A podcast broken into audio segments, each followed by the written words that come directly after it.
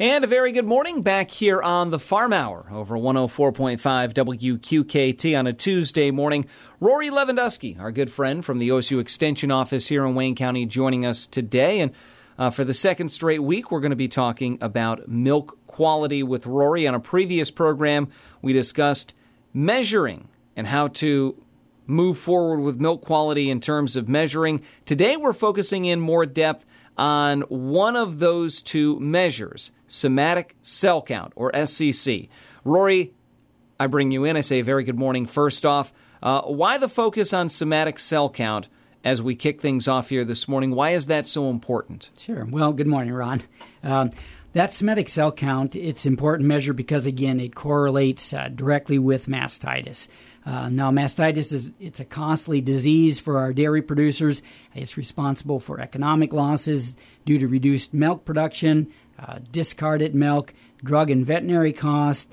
Uh, it can have uh, impact on reducing reproductive performance and even uh, lead to obviously premature culling in our milking herd. Now, in some cases, a high somatic cell count will re- also result in loss of uh, premiums, or more commonly, uh, lately, we see discounts in milk price if that somatic cell count goes too high. So, high somatic cell count milk uh, typically is lower quality milk. It has reduced processing and manufacturing properties. Uh, probably most common would be we get lower cheese yields and shorter shelf life uh, with a high somatic cell count milk. Now, again, I'm not not saying to focus on somatic cell count to exclusion of all the other milk quality measures we previously discussed, but managing for low somatic cell count uh, solves a lot of our milk quality issues uh, and can really help uh, in solving some of those uh, other counts that we talked about as well. Rory, how does a dairy farmer get information first off about somatic cell count? And, and what does a somatic cell count number signify? Well, the significance of any somatic cell count is really in, again, relationship to a mastitis level in the dairy herd or in individual dairy cows, uh, as well as what that count is doing over time. So we want to kind of measure that trend. Milk from an uninfected udder uh, should contain less than 100,000 somatic cell count, somatic cells per milliliter. And then somatic cells above 200,000 would indicate that there is some kind of inflammatory response, there's some level of infection uh, in that udder. Or if it was higher before and it's it's at 200,000, maybe it's coming down and, and the cow is getting better. Could indicate a re- recovery from infection. So now all dairy farms uh, do get a bulk tank somatic cell count number. That number can be used to gauge the infection level in the herd, but it's not going to help you individ- uh, identify which individual cow maybe has that problem or cows have the, the problem. The number can be used, uh, again, just kind of on a herd wide basis and over time to indicate uh, what's happening in that herd. So if we have an increasing bulk tank somatic cell count, that indicates the percentage of infected udder quarters is increasing. And along with that, uh, we've got to expect that we're getting some production losses. Uh, for example, a bulk tank somatic cell count above 200,000 but below 500,000 typically is going to signify that there's a production loss of probably in about that at least 8% range. Now, herds that are on the Dairy Herd Improvement Association testing program will receive individual cow somatic cell counts uh, and a cell count score. The value is that allows you to see what's happening to somatic cell count over time. Uh, it also allows you to identify individual cows and the again, the key is watching that trend. So, uh, is it staying the same? Is it increasing? Is it decreasing? As a way to again uh, begin to diagnose uh, issues in your herd. Okay, hypothetically, if my somatic cell count scores are over 200,000 and they're also increasing, I know I have a potential mastitis infection. So now what? Uh, and I've got the information, so how do I use it? Right. So, good questions there, Ron. So, uh, for those herds that have individual cow testing, identifying cows with somatic cell count over 200,000 is, is the starting place.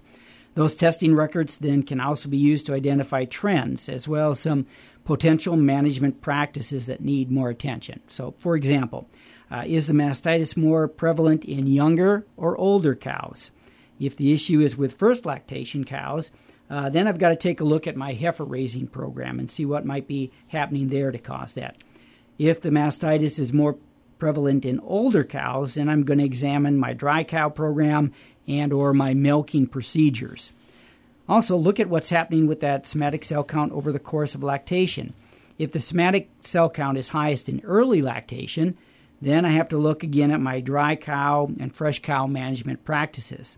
And it is normal uh, to see those that somatic cell count doing some increasing over the course of lactation. But if that increase is, is greater than normal, then I have to again examine milking procedures and the housing environment. So the point here really is that Records are a tool, and they can be used to help manage the somatic cell count in, and mastitis in that herd.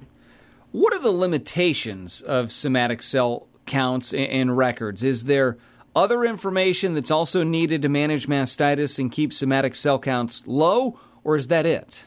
Yeah, that's again another good question because that somatic cell count alone, uh, it doesn't tell the farm whether that mastitis infection is subclinic or clinical. Although in most instances, uh, if we have somatic cell counts below 300,000, we probably are dealing with subclinical levels. Uh, and by subclinical, again, uh, that means no visible symptoms of mastitis. When we get into clinical mastitis, uh, then we're going to see visible symptoms such as flakes or clots in the milk, uh, swollen udder quarters, fever, loss of appetite, and the cow just might be just uh, in general kind of lethargic. Mastitis can also be classified as either contagious mastitis or environmental mastitis. And again, that's not something that we're going to know just by looking at the somatic cell count.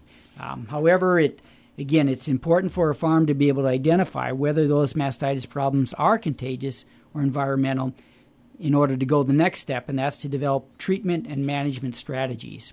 Rory, I want to talk about uh, the differences between contagious and environmental mastitis. How do you manage or how do you go about treatment strategies between those two? How do those two differ? Right. Uh, and that is an important question because contagious mastitis is transmitted from cow to cow or from quarter to quarter. So, most frequently, that means uh, this is happening in the milking parlor. Uh, and there are a couple of primary staph and strep bacteria that are responsible for this contagious mastitis. Now, environmental mastitis, on the other hand, is the result of infection organisms in the cow's physical environment. Uh, so, if anything, if we can identify that as a uh, environmental organism, then we start looking at the cow's physical environment. So, providing cows with clean, uh, dry environment in the barn is really important to managing environmental mastitis. So, some factors uh, that uh, have to do with that include the amount, type, and cleanliness of bedding provided the stall size, and then the frequency of removing or cleaning manure from the barn. The organisms that are responsible for environmental mastitis are different than those contagious bacteria. So, culturing milk, uh, one way to identify and see what we've got here, we can culture milk from infected cows to identify specific organisms, and that's again useful because not all of our causal organisms respond to antibiotics. So, if you think that I've got mastitis, I've got to treat with antibiotic. Uh, you may just be wasting your time, wasting money, uh, discarding milk for no reason. So uh, we, want to make sure that antibiotics are used where they should. So antibiotic use uh, shouldn't, again, should not be the automatic default treatment option. We need to specifically identify what organism is responsible.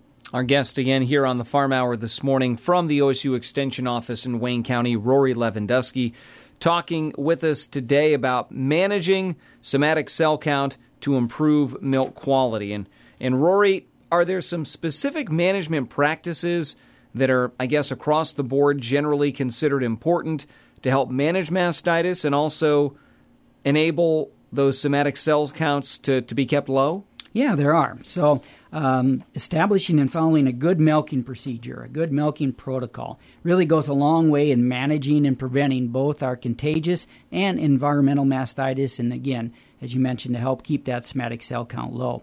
So, some of the key practices are always, always milk clean, dry teats. Uh, water use in the milking process, uh, if you need a lot of water to be cleaning off uh, udders and teats when as cows come in, uh, that, that raises a red flag.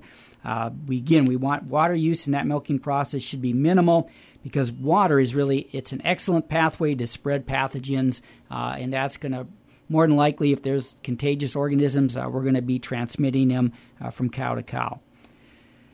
Another thing that can be done uh, is again look at that your milking procedure, and it should include both a pre and a post dip. And then you should need to pay attention to the time between, between that first contact with the udder, that first teat stimulation, and the time between that and the time you attach your milking unit. Milking unit should be attached 60 to 90 seconds after that teat stimulation. Another big key uh, use disposable gloves while milking.